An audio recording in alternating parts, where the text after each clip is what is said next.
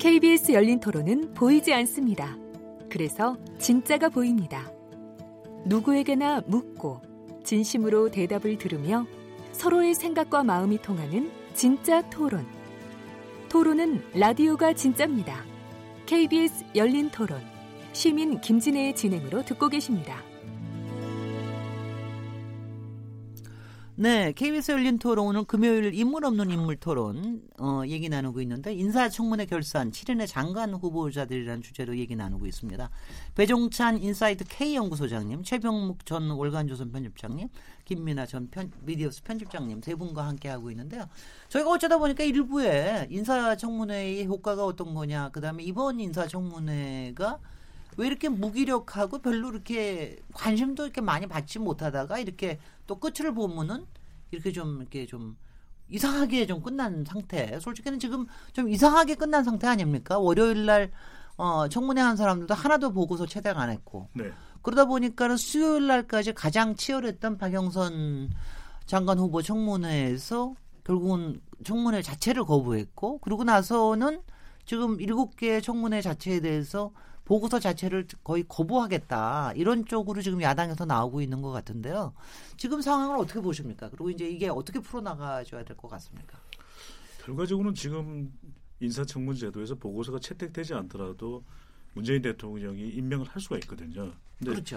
지금 이 각 부처의 공백을, 사실 공백은 아니지만 인사를 했는데 빨리 장관 자리에 교체가 돼서 역할을 못하면 이것 또한 또 국정 운영에 차질이 발생하는 것이거든요. 그렇다면 정부의 국정 운영 입장에서는 여론에서 아주 뭐 극심한 반대만 없다면 임명을 하게 될 가능성이 높습니다. 네. 그렇기 때문에 아까도 말씀드렸지만 저는 어떤 후보자를 낙마시키는 것도 중요하지만, 낙마시키는 것이 야당에서는 중요하다고 생각할 수 있지만, 더 중요한 것은 각 장관이 어떤 역할을 하는가에 대해서 청문회를 통해서 확인하는 것이 중요하거든요.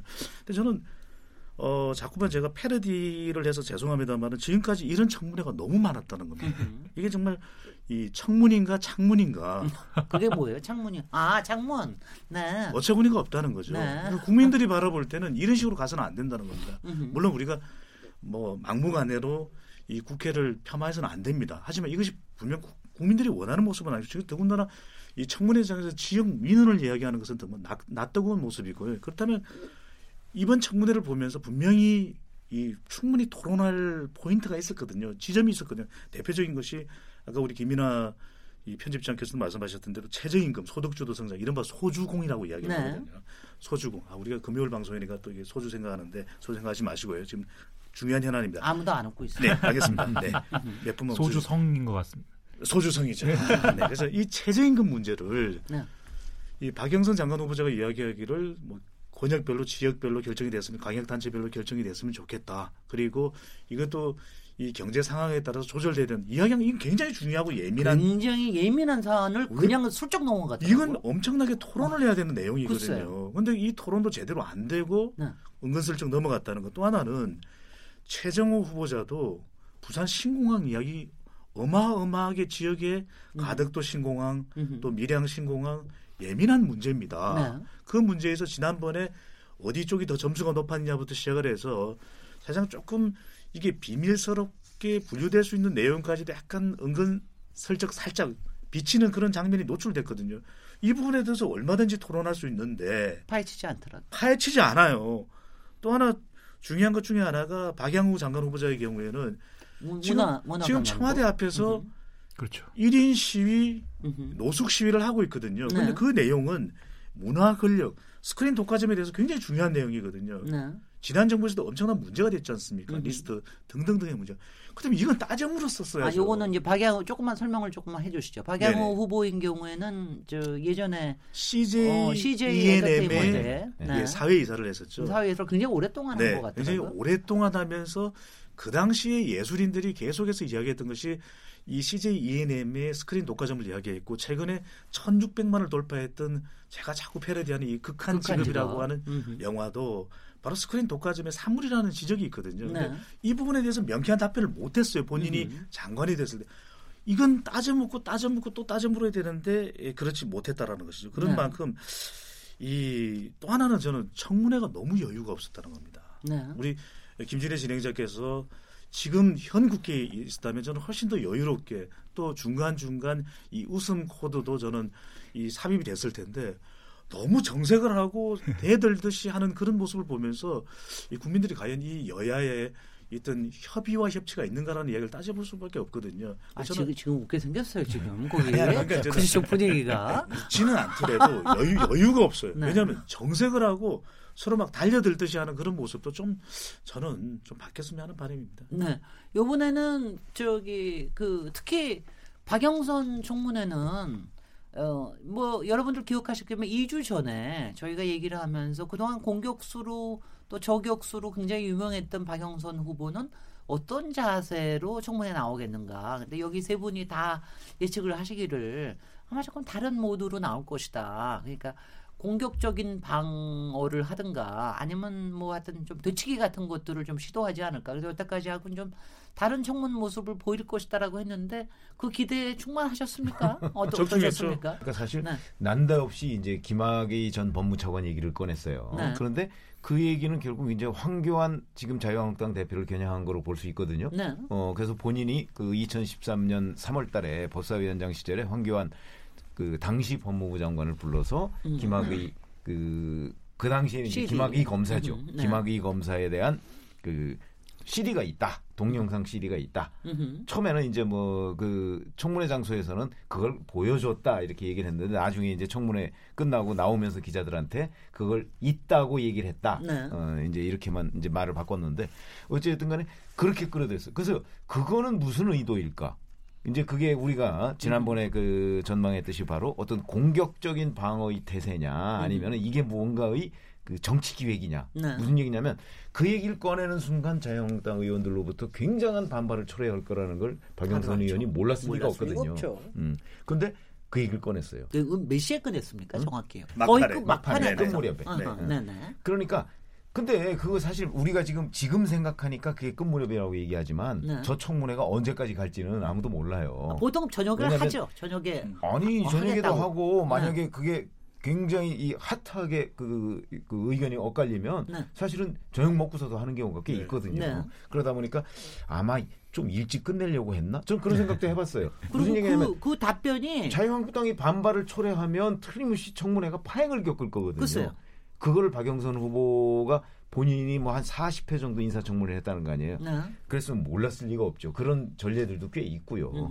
그래서 일종의 작전이었을 수도 있겠다. 뭐 저는 그런 생각도 해봤어요. 그게 여당 의원의 질문에 대해서 답변하는 과정에서 나왔더라고요. 그렇죠. 그렇죠. 여당 의원이 아니 민주평화당 이용주 의원의 그 질문에 대해서 답변. 그러니까 그 얘기는 굳이 안 꺼내도 되는 거였는데 꺼냈단 말이죠. 꺼낸 거는 뭔가 본인이 처음부터 그 좀 구상을 하고 왔던 것이 아닌가 싶은 생각이 들고 시나리오 중에는 분명히 있었을 그렇죠. 겁니다. 그래서 이제 구상까지는 아니더라도 누가 이렇게 얘기를 했을 경우에 내가 공격적 자세를 보여야 돼요. 일방적으로 밀리진 않겠다. 뭐 어제 그저께 하루 동안 내가 그냥 다소곳이 있고 장관이 될 수도 있지만 그건 아마 박영선 의원이라는 이미지에 먹칠을 하는 거다라는 생각을 본인이 그런 판단을 하지 않았을까. 저는 그래서 다분히 본인이 이렇게 뭔가 이 청문회의 그림을 그리고 본인의 기질을 유감없이 발휘했다. 이렇게 봅니다. 네. 저는 뭐 유감없이까지는 아닌 것 같은 게 그 영상을 보니까 그 박영선 의원의 평소 어떤 스타일이라든가 그런 거에 비춰봤을 때 많이 참았다는 생각을 했습니다. 많이 다소 70분 동안 가만히 계시던데?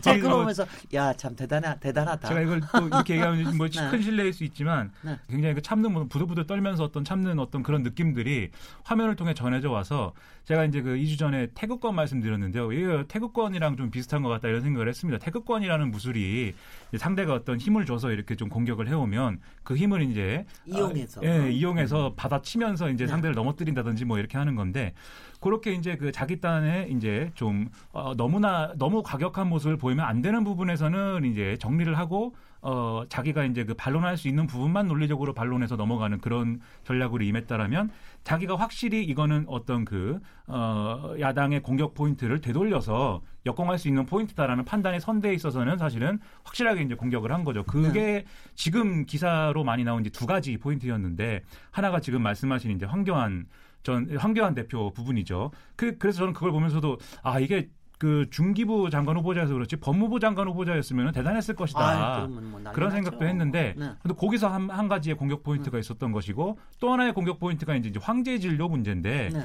그 사실 이제 자유한국당이 황제 진료 문제를 이제 뭐 제기하려고 했다라는 거 아니겠습니까? 진료 네. 과정에서 어떤 특혜를 받았다든지 그런 걸 이제 물어보는 거고 그런 것들이 이제 국민들이 어떤 그 장관 후보자가 뭐 진료를 특혜로 받았다라고 한다면은 국민 정서상 상당한 이제 영향력을 미칠 수가 있기 때문에 사실 이게 주요 공격 포인트다고 생각을 한 부분이 있었을 거예요. 근데 자유한국당이 사실은 어떤 그 젠더 감수성이라든지 이런 부분에서 사실은 좀 실기한 것이죠. 어떤 서면 질의를 하는 과정에서 그렇게 이제 개인의 의료 정보라든지 이런 것들을 뭐 이렇게 여과 없이 드러내는 방식을 취했기 때문에 이제 그런 실기한 부분을 정확하게 짚어서 이것은 여성에 대한 성희롱이다 이렇게 규정을 하고 바로 이제 그 이것은 어떤 그 해서는 안 되는 일이다라는 걸 정확하게 짚었기 때문에 그 부분에서 사실 이제 황제 진료라든지라는 문제 제기가 없어져 버린 거 아니겠습니까? 저는 지금 제가 혼자서 재밌어하는 거는 여기 계신 세 분이 그 단어를 입에다 올리지 않는다는 게 너무 남성 입장에서는 혹시나 더 당할까봐 민망할까봐 저는 그런 거에 전혀 민망해하지는 않기 때문에 제가 얘기하면은 저희는 젠더 감수성이 있기 때문에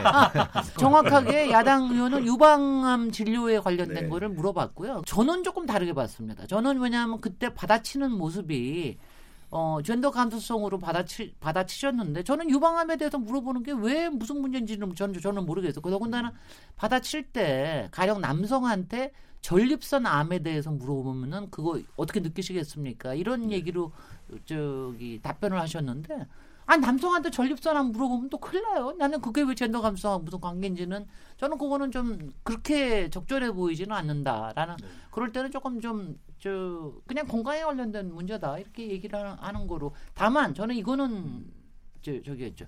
아니 왜 개인의 진료 과정에 대해서 뭐가 그렇게 알고 싶은 거야. 이 사람이 위암을 겪었건 폐암을 겪었건 뭘 겪었건 뭘 그것까지 다 원래 알려야 되는 겁니까? 원래? 그렇죠. 장관 후보자 암의 문제가 아니고 자유한국당 이제 나중에 그렇게 해명을 했죠. 황제 진료 지금 얘기한. 그러니까 그 진료를 받는 과정에서 이제 박영선 의원이 굉장한 특혜를 받았다 하는 걸 질문하기 위해서 그 자료를 요구했다라고 얘기하는데 뭐 실제 그 자료를 제출을 했으면 그 어떤 황제 진료를 받았느냐 이걸 질문을 했을지 안 했을지는 뭐 지금 그 예상을 못 하겠습니다만은 그 해명은 그렇게 하고 있습니다.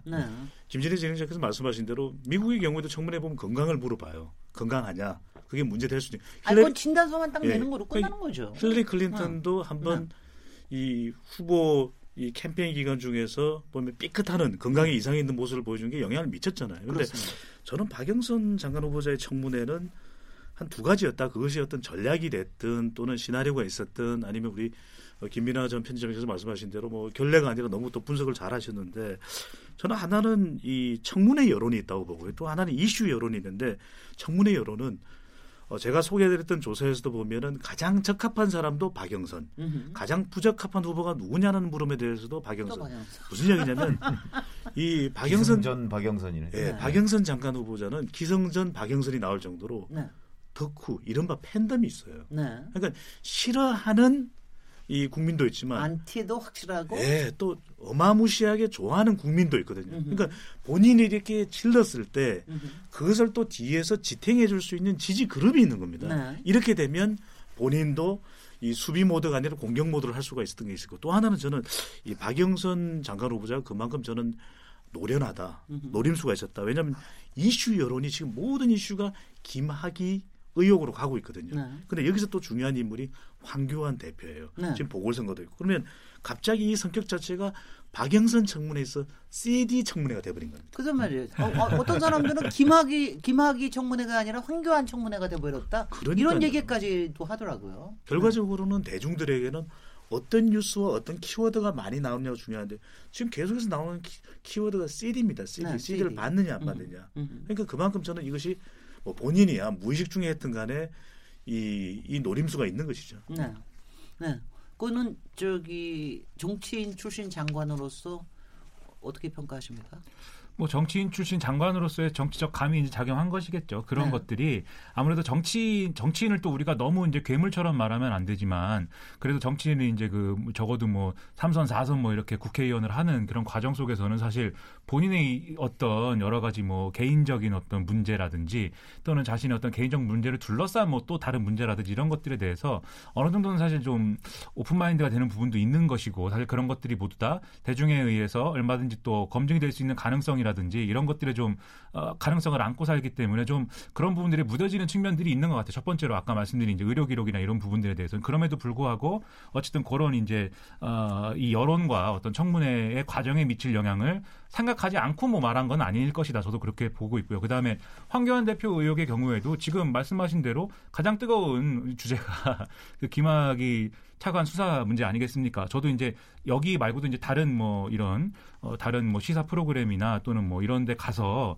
가장 많이 얘기를 하게 되는 주제가 사실은 그 주제입니다. 김학의 전 차관에 대한 수사 문제, 그다음에 요즘에 이제 뜨겁게 또 사회를 달구고 있는 버닝썬 문제라든지 또 장자연 씨 문제 이런 것들이기 때문에 바로 그 부분을 상기를 시키면서 또 황교안 대표의 문제를 이제 전국의 한가운데를 끌고 들어오면서 사실 박영선 의원 입장에서는 박영선 후보자 입장에서는 황교안 대 박영선 구도도 사실은 이제 잡힌 거 아니겠어요? 이 청문회를 기점으로 해서 사실 청문회의 주요 목적은 아닌데 그러면서 자기 이제 어떤 중량감도 올리고 이런 이제 뭐 그것을 정확하게 무슨 뭐 처음부터 끝까지 계산기를 두드려서 했는지는 모르겠지만 확실히 정치인 출신이기 때문에 할 수 있는 그런 계산과 어떤 발언이 아니었을까 저도 그렇게 생각을 합니다. 근데 어떻게 보세요? 어떻게 될 것 같아요? 근데 박영선 의원이 문제 제기했던 거는 저는 그 의도는 이제 황교안 대표를 끌어들이자 하는 의도가 있었을 거예요. 그런데 그 파장은 좀 반감될 것 같은 느낌이 드는 게 우선 청문회에서 얘기했던 내용과 나중에 기자들한테 얘기했던 내용이 달라요. 그러니까 청문회에서는 그 본인이 그게 왜 그러냐면 2013년 3월 11일에 그 황교안 법무장관이 취임을 했어요.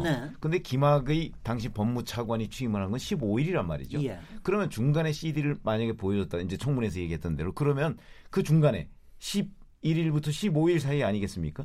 그렇게 보여줬다는데 근데 기록에 보면 3월 13일 날 황교안 신임 법무부 장관이 국회에 가요. 네네. 그럼 그날밖에 없어요. 만날 수 있는 인사하러 시간이. 와서 또 그때 얘기라고 얘기하는 것 같아요. 그런데 이제 법사위원장실로 처음에 청문회에서 뭐라고 얘기했냐면 법사위원장실로 불러서. 따로 불렀다. 불러서 거기에서 김학의 법무차관에 관한 이러이러한 그 CD가 있다. CD가 있어서 그걸 내가 봤더니 이건 도저히 김학의 법무차관은 차관을 임명하면 안 된다라고 네. 얘기를 했다는 거거든요. 네. 그게 이제 청문회에서의 발언이에요. 근데 나중에 들어와서 그럼 실제 보여주었느냐라고 하니까 아니 보여준 건 아니다. 그냥 그렇게 있다고 얘기했다. 이렇게 얘기했어요. CD 바깥에만 보여줬겠죠. 아니. 그럼 이렇게 가운데 구멍 있는 동그란 겁니다. 그런데 이제 황교안 대표 얘기는 그걸 본 적이 없다고 하기 때문에 네. 그리고 이제 그 다음에 여기에 또 박지원 의원이 등장해요. 그렇죠. 박지원 의원이 경찰 고위 관계자로부터 그 CD를 입수해서 그거를 그 공유했노라 박영선 법사위원장과 이렇게 네. 얘기를 했거든요. 네. 그러면 또 여기에 뭐가 문제가 되냐면 그래서 이제 제가 그 박영선 의원이 말을 바꾼 부분을 지적하는 건데 사실은 민감용 경찰청장이 얼마 전에 국회에 나가서 얘기를 한 적이 있어요. CD가 3월 달에 입수한 게 있고 5월 달에 입수한 게 있다고 했습니다. 예, 그렇습니다. 그렇죠. 근데 5월 달에 입수한 거는 김학의 전 법무차관이라는 것을 육안으로도 확인이 가능했기 때문에 특별히 국립과학수사연구원에 의뢰도 안 하고 바로 검찰로 넘겼다. 이렇게 얘기를 했는데 3월 달 거는 그렇게 얘기를 안 했어요. 3월 달 거는 자기네들이 봐도 이게 뭔가 이게 잘 김학의 전 법무차관인지 아닌지 애매하고 그다음에 그거에 대해서 국립과학수사연구원에 의뢰했을 때 과학수사연구원에서 회신을 받았는데 거기도 김학의라 단정할 수 없다. 다만 김학의가 또 아니라고 배제할 수도 없다. 요렇게 받았다. 이렇게 얘기를 했거든요.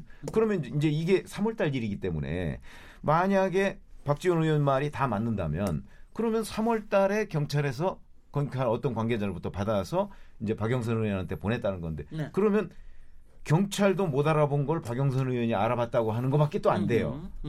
이거는 좀 어폐가 있단 말이죠. 그 당시에 경찰이 그러니까 그런 점에서 제가 이제 말씀드리는 건데 박영선 의원의 말도 이 단계별로 다 검증해봐야 될 필요가 있겠다. 그래서 바로 이런 점 때문에 지금 자유한국당에서는 박영선 의원을 고발하겠다 이렇게 지금 얘기를 하고 있는 거거든요. 네. 뭐, 고발하겠답니까? 네. 고발하겠답니까? 그렇죠. 아니 그 고발의 조건이 뭡니까? 아니 그게 이제 이유가 허위 사실이라는 거죠. 허위 사실을 허위 사실로 황교안 대표를 끌고 들어갔다 하는 그런 겁니다. 네네. 근데 그 허위 사실이다라고 말씀하셔 뭐 그 자유한국당 분들은 말씀하실 수도 있고 또 검증이 필요한 부분도 있겠죠. 근데 그 3월달 동영상에 이제 그 어떤 유관식별이 불가능하다라는 부분으로 이제 김학의 전 차관인지 확인할 수 없었을 것이다라는 말씀도 이제 할 수 있는데 그렇게 볼 수도 있는데 또 사실은 그 시점에 사실 그 시점이면은 경찰이 이제 내사를 들어가는 시점 아닙니까? 경찰이 내사를 들어가서 우리가 이제 그 동영상을 확보했고 지금 내사를 진행하고 있다고 밝히는 바람에 이제 법무부 차관 낙마하는 그런 과정들이 쭉 이어졌던 거 아니겠습니까?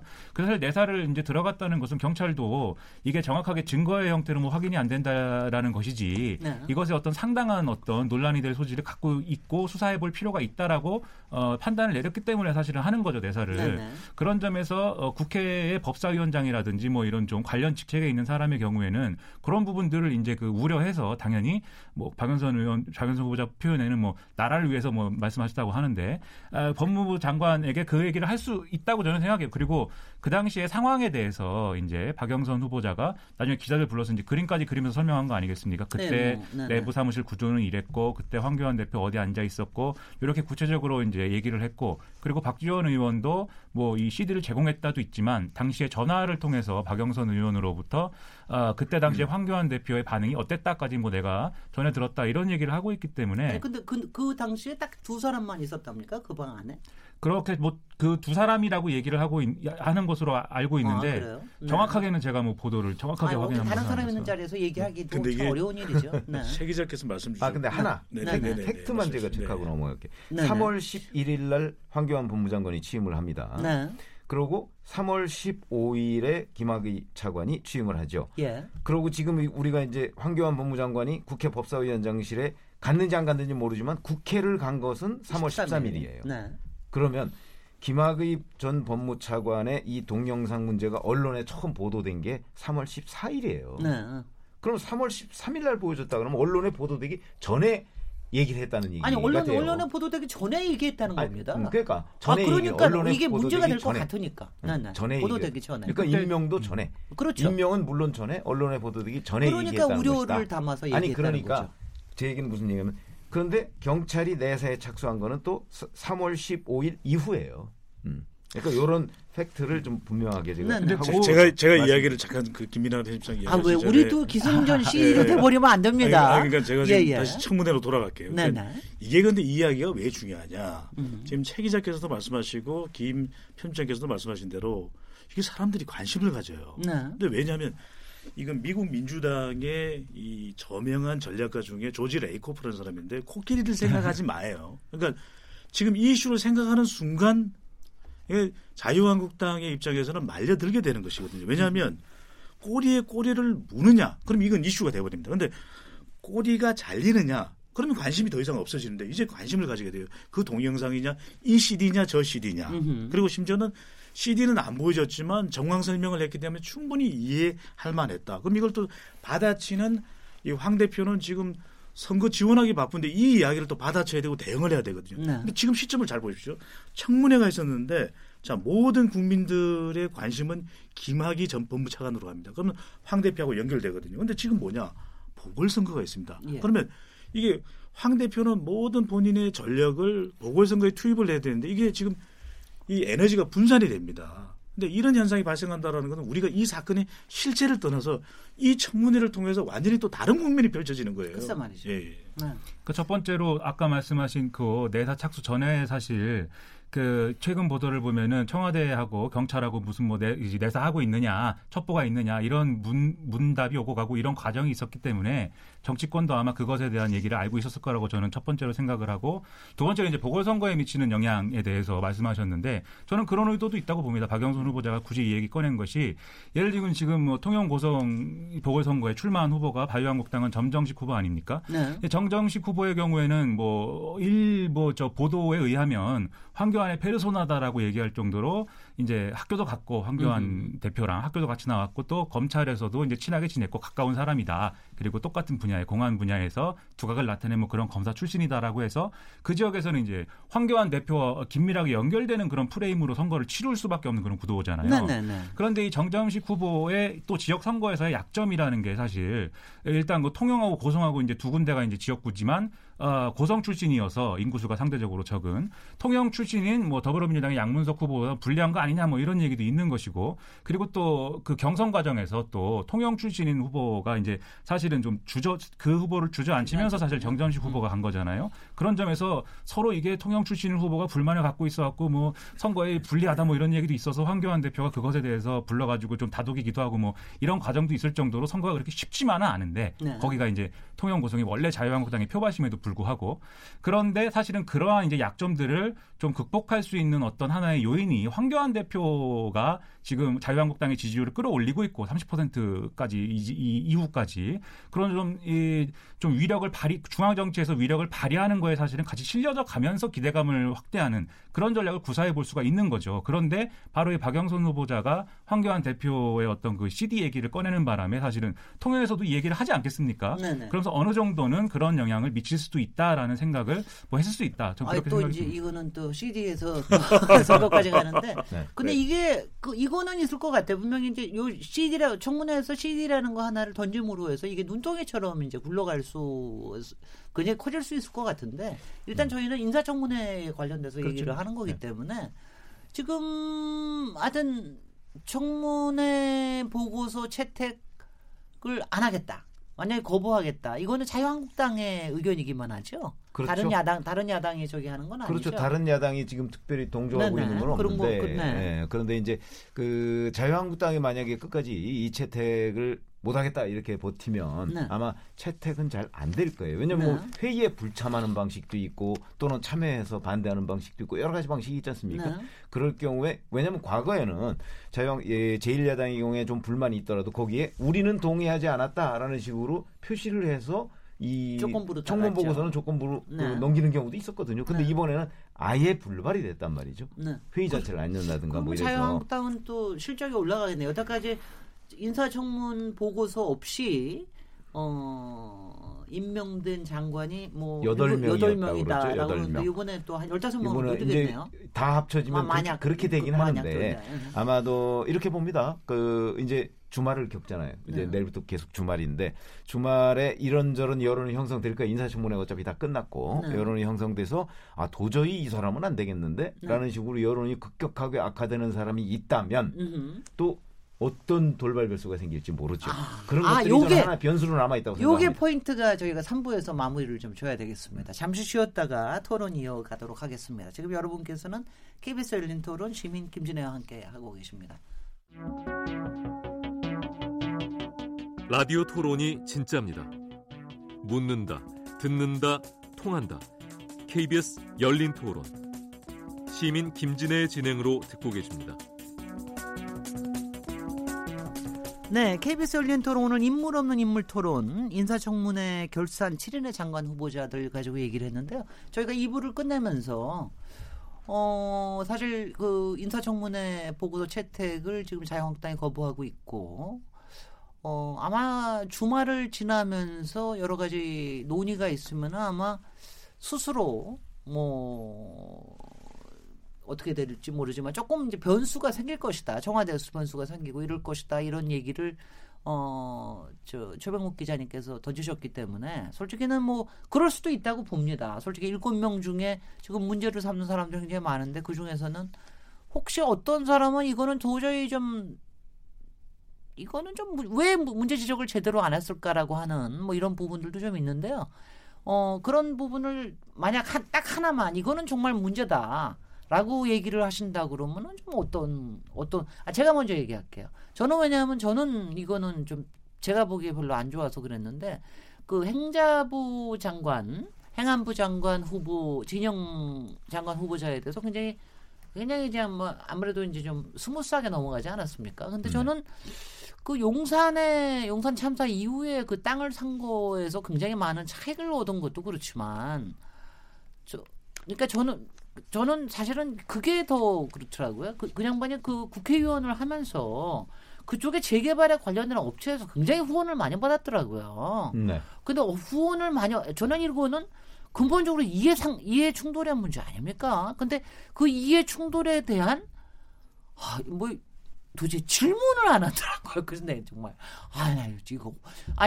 여당도 안 하고 야당도 안 하고 여당도 안 하니까 그냥 넘어가던데. 아니 일부 질문한 사람은 있었죠. 있죠. 저기 통과 의례로 하는 거 있는데 좀 집요하게 질문하는 것들이 저는 그거는 굉장히 좋지 않게 봤습니다. 그거는 왜냐하면 이해 충돌에 관련된 문제는 사실 장관에 대해서는 굉장히 좀 많이 그걸 많이 봐야 되는 부분인데. 저는 그 부분을 좀 지목을 하겠습니다. 어떤 걸 보셨어요? 저도 전체적으로 이 부도덕한 부분, 네. 그러니까 도덕성에 대해서 강조하는 것이 문재인 정부거든요. 그런데 네. 이것이 쌓인다는 겁니다. 저는 네. 특정한 한 명의 후보자가 아니라 이번 인사청문회를 보면서도 이 뭐 획일적인 모습이 드러나는 것이 대체적으로 자유한국당 야당은 호통형이에요. 네. 좀 더 전곡을 찔러서 이런 부분을 지적해야 되는데 한편으로 더불어민주당에 대해서도 아까 제가 아쉬운 부분을 이제 말씀을 드렸는데 바로 이 내용입니다. 그러니까 이런 문제에 대해서 지적을 해야 되거든요. 그래야만 이 더불어민주당뿐만 아니라 현 정부의 어떤 이념적 정체성과 관련된 부분에 대해서 다시 한번 환기시켜줄 수가 있는데 이렇게 안 하다 보면 일방적인 배려형이 되는 겁니다. 이렇게 되면 문제가 되는 건데 글쎄요. 저는 이 문재인 대통령이 보고서가 채택되지 않더라도 지명을 하겠지만 이것이 특정한 한 사람이 아니라 대통령의 인사에 대한 국민 여론이 계속해서 부정적으로 누적될 수가 있습니다. 그렇습니다. 이제 한국갤럽이 자체 조사로 약 1,000여 명 정도를 임기 초부터 계속해서 이 추이를 분석을 해왔습니다. 휴대전화 RDD 조사고 표본오차 95% 신뢰 수준 플러스 마이너스 3.1%포인트 응답률은 약 15에서 20% 내외고요. 이 자세한 사항은 조사기관의 홈페이지에서 확인할 수 있습니다. 문재인 대통령의 공직자 인사에 대해서 어떤 평가를 내리느냐 그러면 2017년 한 취임 100일째쯤 됐을 때는 긍정적이다 인사 50% 부정적이다가 28%였어요. 네. 근데 이 흐름 자체가 지난해 한 중반까지는 유지가 됩니다. 네. 그런데 많지도 않았죠. 예, 지난해 말 한 취임 1년 6개월쯤 돼서는 이게 데드크로스가 돼요. 그래서 네네. 대통령 공직자 인사 잘못하고 있다 43% 잘하고 있다 28% 근데 이 부정적인 인식이 계속해서 이어지고 있거든요. 네. 가장 최근인 지난 2월 26일부터 28일까지 조사를 보면 한국갤럽 자체 조사입니다.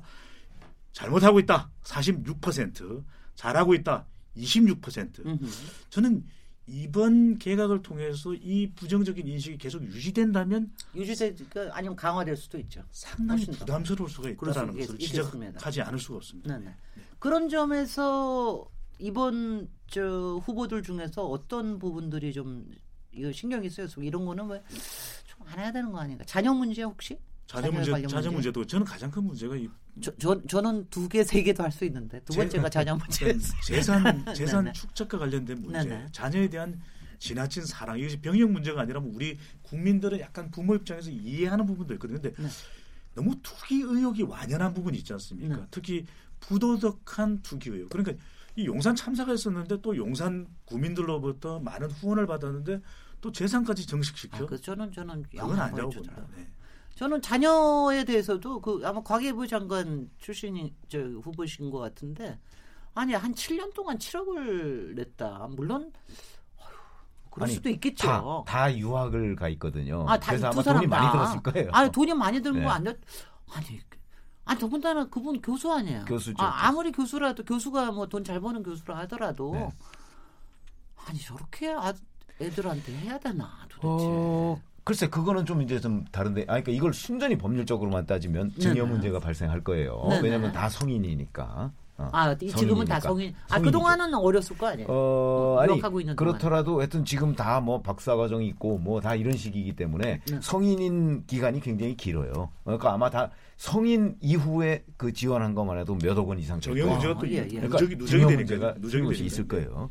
그러나 우리 같은 이제 미국 같은 데는 그것도 엄격히 따질 텐데 네. 우리 같은 경우에는 현실적으로 아이가 고등학교 졸업하고 대학에 들어가서 뭐 예를 들어서 석사 과정, 박사 과정 다 마칠 때까지 돈을 못 벌잖아요. 네. 못 버는데 그걸 부모가 지원 안 하는 경우가 아마 거의 없을 겁니다. 우리 같은 경우는. 근데 유학 가면 돈이 그 1년에 뭐 최소한도 5천만 원 이상 막 1억까지 들잖아요. 네. 그러다 보니까 그걸 누적하면 그렇게 될 거예요. 그러니까 그거는 저는 제 애들은 뭐 유학은 보내지 않았지만 어느 정도 그냥 애들 납득할 수 있는 수준이라고 보는데, 제가 인상적으로 본 부분은 김현철 통일부 장관 후보자예요. 네.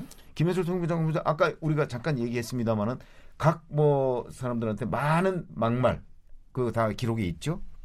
그다음에 또 하나 SNS에서 주로 한 것들, SNS하고 아니면 네. 글이나 뭐 인터뷰 같은 데에서 네. 뭐 심지어는 뭐 정신병에 가까운 뭐 이런 식으로까지 막 얘기를 한 것도 있고. 그다음에 그 사실은 제일 문제는 금강산 관광 중단 문제와 관련해서 박왕자 씨가 피살이 됐잖아요. 그 문제와 관해서 이런 게 통과이래다라고 얘기를 했어요. 그것도 SNS에 얘기를 했습니다. 그런데 그 문제와 관해서 질문을 하니까 아 그런 취지가 아니었다라고 얘기를 해요. 근데 그것 읽어보면 그런 취지가 아닐 수가 없고, 그다음에 박왕자 씨를 겨냥한 게 아니다 또 이렇게 얘기를 했어요. 네. 근데 그걸 읽어보면 박왕자 씨를 겨냥하지 않으면 그렇게 얘기를 할 수가 없는 거예요. 네. 그래서 제가 말씀드리고자 하는 거는 우리가 청문회에서 이 사람의 대북관이나 어떤 통일정책관 같은 걸 이제 검증을 하지 않습니까? 그거는 지금 현재 무슨 생각을 가지고 있느냐는 거는 사실은 알 수가 없어요. 청문회용으로 그날 와서 자기의 그 과거 발언들을 다 뒤집었잖아요.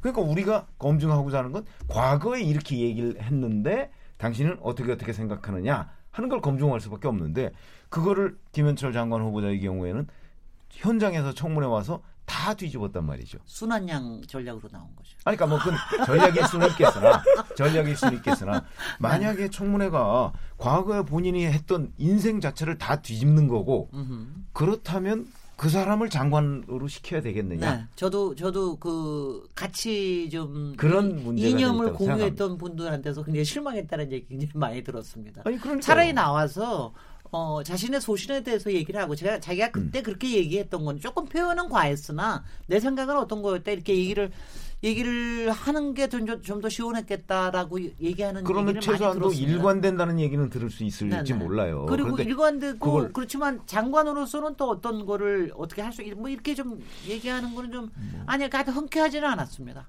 자, 우리 김미나 기자님은 훨씬 더 많은 걸 꼽으실 것 같은데 어떤 게 마땅했습니까? 뭐 지금 막 말씀하신 김현철 후보자의 경우에는 사실 저는 잘했다고 생각하지는 않는데 전혀 네. 잘했다고 생각하지 않습니다. 그런데 또 좀 너무 성급하게 또 부풀려진 부분도 있다. 이제 네. 뭐 그런 부분들이 예를 들면 천안함 같은 문제인데, 천안함 뭐 우발적 사건이다라고 하고 뭐 이렇게 좀 여러 가지 의혹을 가지고 했지만 사실은 그 사건이 났을 당시에부터 이후에 뭐 일정 기간 동안은 많은 국민들도 의혹을 가졌죠. 네네. 심지어 국민들뿐만 아니라 당시 이명박 대통령도 뭐 의혹을 가졌습니다. 이명박 대통령이 처음에 이제 그 어뢰 침몰에 대해서 정확하게 알아보라고 한 거잖아요. 네. 그게 꼭 어뢰 침몰이 아닐 수도 있으니까 이렇게 좀 의심을 가졌기 때문에 또 진상조사라든지 이런 것들이 거쳐졌던 것이기 때문에 그 학자로서 뭐 의견이 바뀔 수도 있다라고 설명을 했지만 그런 부분들을 더 자세히 왜 그 생각이 바뀌게 되었으며 그 생각이 바뀌게 된 계기는 또 어떤 거였으며 이런 것들을 더 정확하고 구체적이고 진솔하게 얘기해 줬으면, 그러면 좀 더 이제 국민들 입장에서는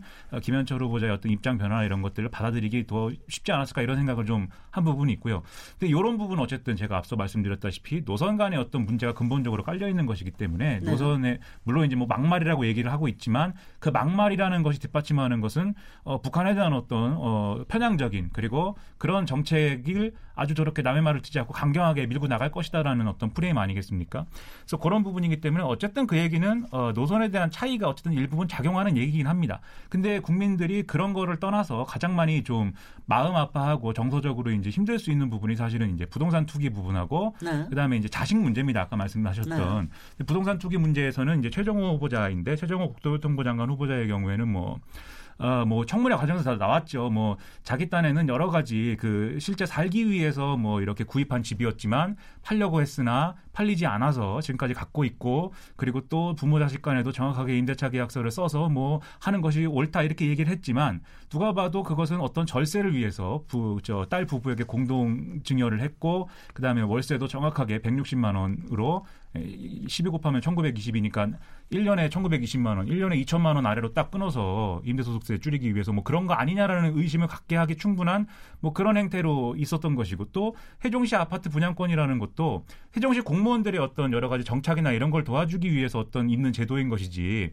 거기 프리미엄이 붙을 수 있는 뭐 이 복층 뭐 저기를 해가지고 뭐 하라고 있는 제도는 아니지 않습니까? 저 프리미엄을 이득을 취하라고 있는 제도는 아닌데 그걸 통해서 이제 분양을 받았기 때문에 그런 점에 있어서는 이제 그 국민들 입장에서는 아니 이 정부가 그 부동산 투기를 해서 돈을 벌지 못하겠다라고 하는 그런 어떤 정책적인 그 정체성을 갖고 있는 정부인데 박근혜 정부 때는 집 사라고 그랬어요. 그때 그렇죠. 샀더라고요. 네. 그렇죠. 그런 사람이 장관을 장관 후보자라는 것에 대해서 사실은 좀 혼란스럽죠 보기가. 저는 사실 그 부분에 대해서는 집이 여러 채 있었다는 거에 대해서는 제가 별로 신경을 안 썼어요. 그건 그럴 수 있다. 하나는 그렇죠, 그냥 예. 오랫동안 가지고 있었던 거고 하나는 제가 일하다가 거기에 있을 수도 있다. 그렇죠. 하나는 또 뭐 저는 그냥 박근혜 때 산 거 보니까 아마 그때 굉장히 뭐 집사라는 분위기였잖아요. 그런데 문제는 아니 왜 그걸 갖다가 이렇게 꼼수로 갑자기 누구한테 그렇죠. 증여하고 아니 이런 식으로 꼼수로 한다라고 하는 거를 이렇게 해야 되겠느냐. 저는 웃긴다. 그거 웃긴다. 그냥 나와서 난 떳떳하게 이러이러한 사정이 있어서 이렇게 했는데 뭐 이렇게 얘기하면 되지. 너무 떳떳하지 않다라는 그런 생각은 들더라고요. 말씀하신 대로 합리적인 설명이 되면 되는 것이거든요. 네네. 합리적이지 않다라고 하는 것이 네. 첫 번째로 당당하게 네. 사위를 아들처럼 생각해서 집 줬다. 음흠. 정여했다. 그러면 정당한 세금을 내고 본인의 행동에 대해서 설명을 하면 되거든요. 또 하나는 딸은 빼세요. 아니, 딸은 뭐 당연한 거예요. 네. 딸이 뭐 사회보다는 안 되죠. 근데 또 하나 중요한 게 세종시에 분양받은 게 펜트하우스란 말이에요. 아 펜트하우스면 어떻고 지하하우스면 어떻습니까? 그냥 네. 아파트지. 알겠습니다. 아니 뭐냐면 그건 다릅니까? 그게 의미가 있습니다. 왜 네. 의미가 있냐면 네. 그 세종시 펜트하우스를 분양받을 때 네. 이 사람은 집이 두 채였어요. 네네. 분당구 정자동에 있는 그 아파트가 있고 음흠. 잠실에 있는 아파트가 집이 두 채였어요. 그럼 세종시에 그 아파트를 왜 분양받았겠습니까? 결국은 본인이 세종시에 국토부가 있으니까 거기 가서 근무를 하기 위해서 분양받는 거예요. 그때 차관때 했다고 했잖아요. 그러니까. 그러면은 거기서 혼자 살거나 아니면 부인하고 둘이 살 수밖에 없어요. 네. 그런데 펜트하우스가 과연 거주 목적으로 샀겠느냐 하는 거거든요. 그리고 네. 이제 그 펜트하우스에는 지금 프리미엄이 굉장히 많이 붙어 있어요. 네. 그러니까 네. 이게 거주 목적이라는 데에 대해서 의심을 가질 수밖에 없는 것이고 이미 집이 두 채인데 집이 두 채면 집 두 채 중에 한 채를 정리하고 그 세종시에다가 뭐 분양 신청을 특별 이게 분양도 일반 분양이 아니고 특별 공급이거든요. 공무원을 상대로 한. 거기에서도 또 이제 논란이 있는데 어쨌든 간에 집이 두 채 있는 사람이 거기다가 집을 한 채 또 특별 공급을 했는데 그 본인이나 아니면 부부 간에 살기에는 어마어마하게 큰 펜트하우스를 분양받았다. 그러니까 이게 과연 거주 목적이냐.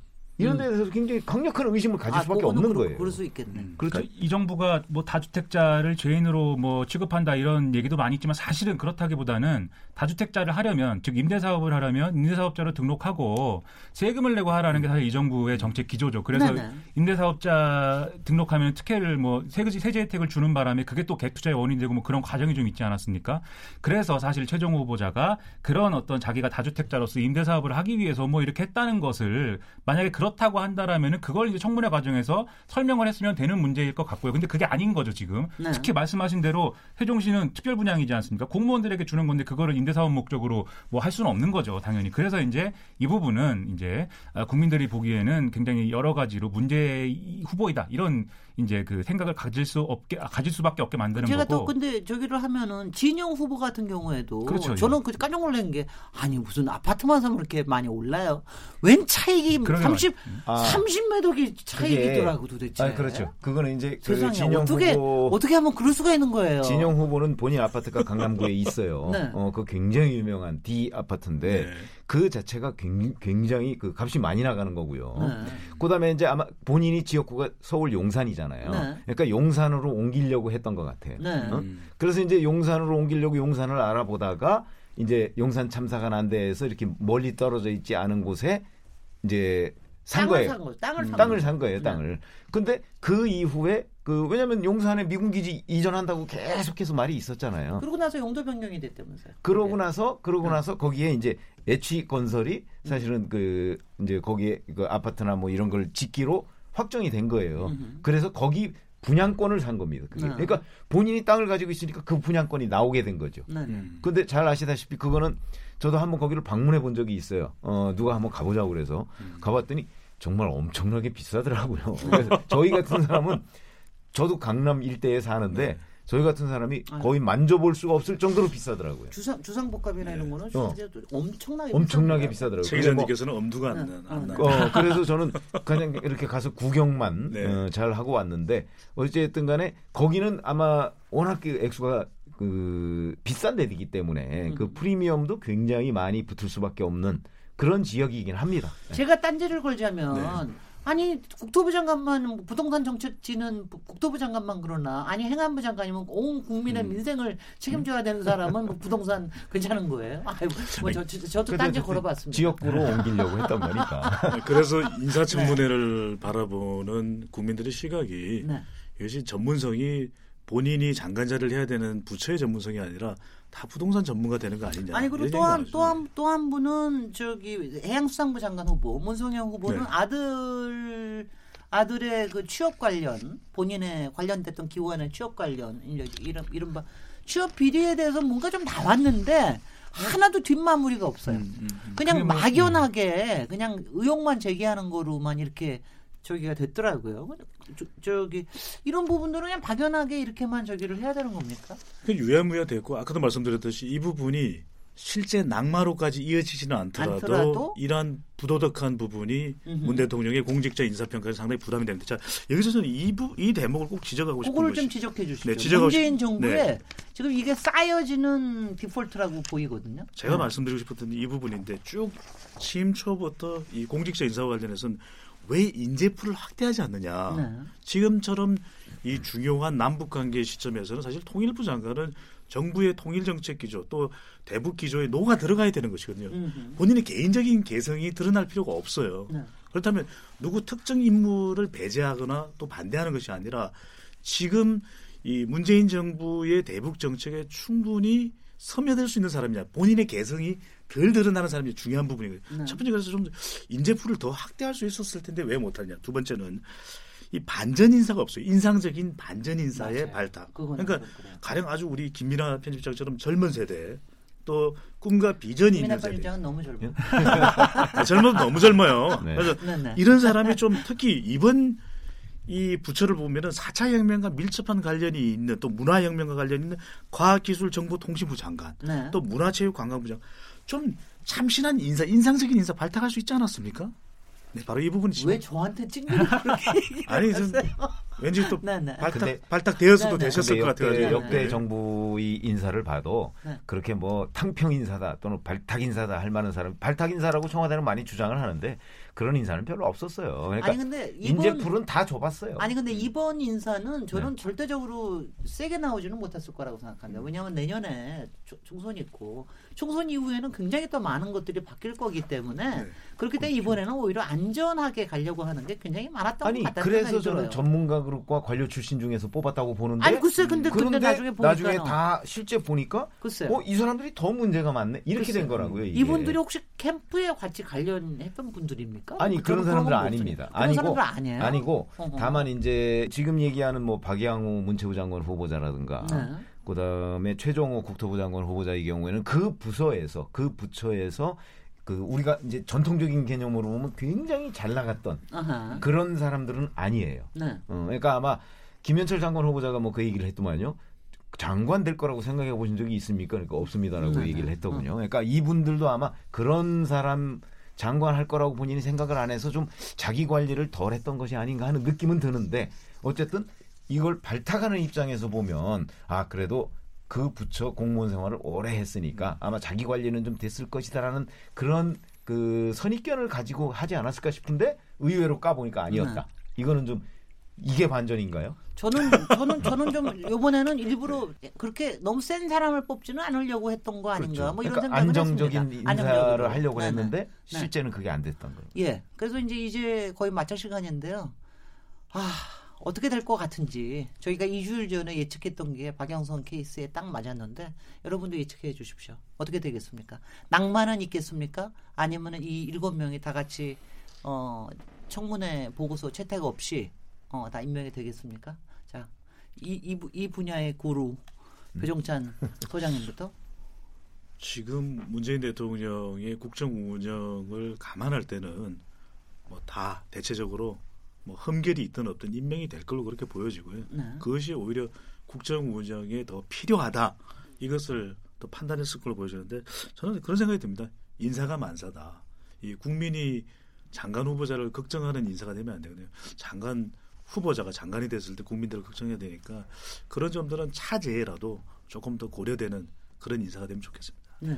저는 뭐 사실 문재인 대통령이 임명할 것이다 이렇게 지금 단정적으로 얘기할 수는 없다고 봐요. 예. 그게 아까 잠깐 언급을 했습니다만은 이제 주말을 거치면서 아마 국민들의 의견이 그 어느 한쪽으로 모아질 가능성도 있어요. 아, 이 사람은 도저히 안 되는 것 아니야?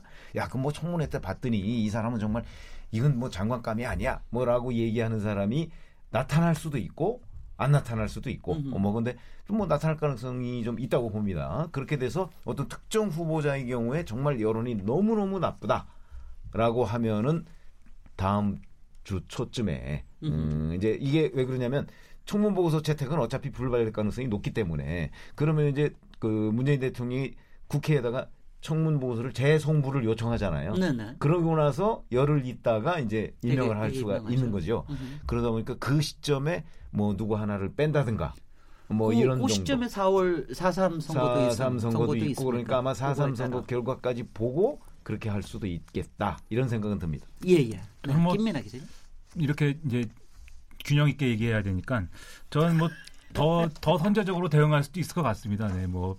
이를테면은 아까 말씀드렸다시피 국민들이 제일 지금 싫어하는 게 부동산 문제랑 자기 자식들 저 챙긴 문제인데 어떻게 이렇게 자기 자식들은 그렇게 잘 챙겼는지 저 뭐 부모님을 저도 원망하게 됐는데 원망하면 안 되죠. 원망하잖아요. 큰일 나요. 아쉬워하게 됐는데 아니 문성현 해수부 장관 후보자 자식 같은 경우는 한국 성급 아닙니까? 이 뭐 취업이 특혜 취업 됐다는 데가 한국 성급이라는 데가 뭐 배 안전이나 이런 것에도 영향을 미칠 수가 있는 데인데 그 공무원과의 유착 이런 거를 지금 그렇지 않아도 걱정하는데 뭐 해피하니 뭐니 하는데 이런 부분들이 계속 여론에 부정적으로 비춰지게 되면은 아무래도 청와대로서도 더 빠른 어떤 대응을 할 수밖에 없는 상황이 될 수도 있고 또 야당이 7개 장관 후보자가 다 부적절하다고 하는데 무작정 7개를 다 밀어붙여서 임명을 하게 되면 그것도 또 추가적인 어떤 여론의 어떤 부정적인 영향을 뭐 고려할 수밖에 없는 거거든요. 그래서 이게 또 그런 영향을 고려하면 재보궐선거 이전에 사실은 뭐 좀 사퇴 후보가 나올 수도 있지 않을까 이런 생각도 좀 합니다. 그래서 시점은 뭐 더 빨라질 수도 있겠으나 어쨌든 7명을 다 강행 임명하기는 아무래도 부담이 너무 크다 이런 생각입니다. 그런데 여튼 하나는 문성현 후보자는 그 특혜 취업에 본인은 전혀 관여한 바가 없다. 이렇게 이런 부분을 지금 알려드려야 되겠습니다. 네네. 아이고 저기 끝까지. 팩트 체크해 주신 최병묵 기자님 감사합니다. 오늘 KBS 열린 토론 인물 없는 인물 토론으로 이번 7명의 인사청문회 그 이후에 대해서 얘기를 했는데요. 어떻게 될지 모르겠습니다. 다음 주의를 보겠습니다. 오늘 토론에 참석해 주신 배종찬 인사이트 K연구소장님, 최병묵 전 월간조선 편집장님, 김미나 전 미디어스 편집장님 세 분 모두 감사드리고요. 저는 다음 주 월요일 7시 20분에 돌아오도록 하겠습니다. 감사합니다. 네, 고맙습니다. 고맙습니다.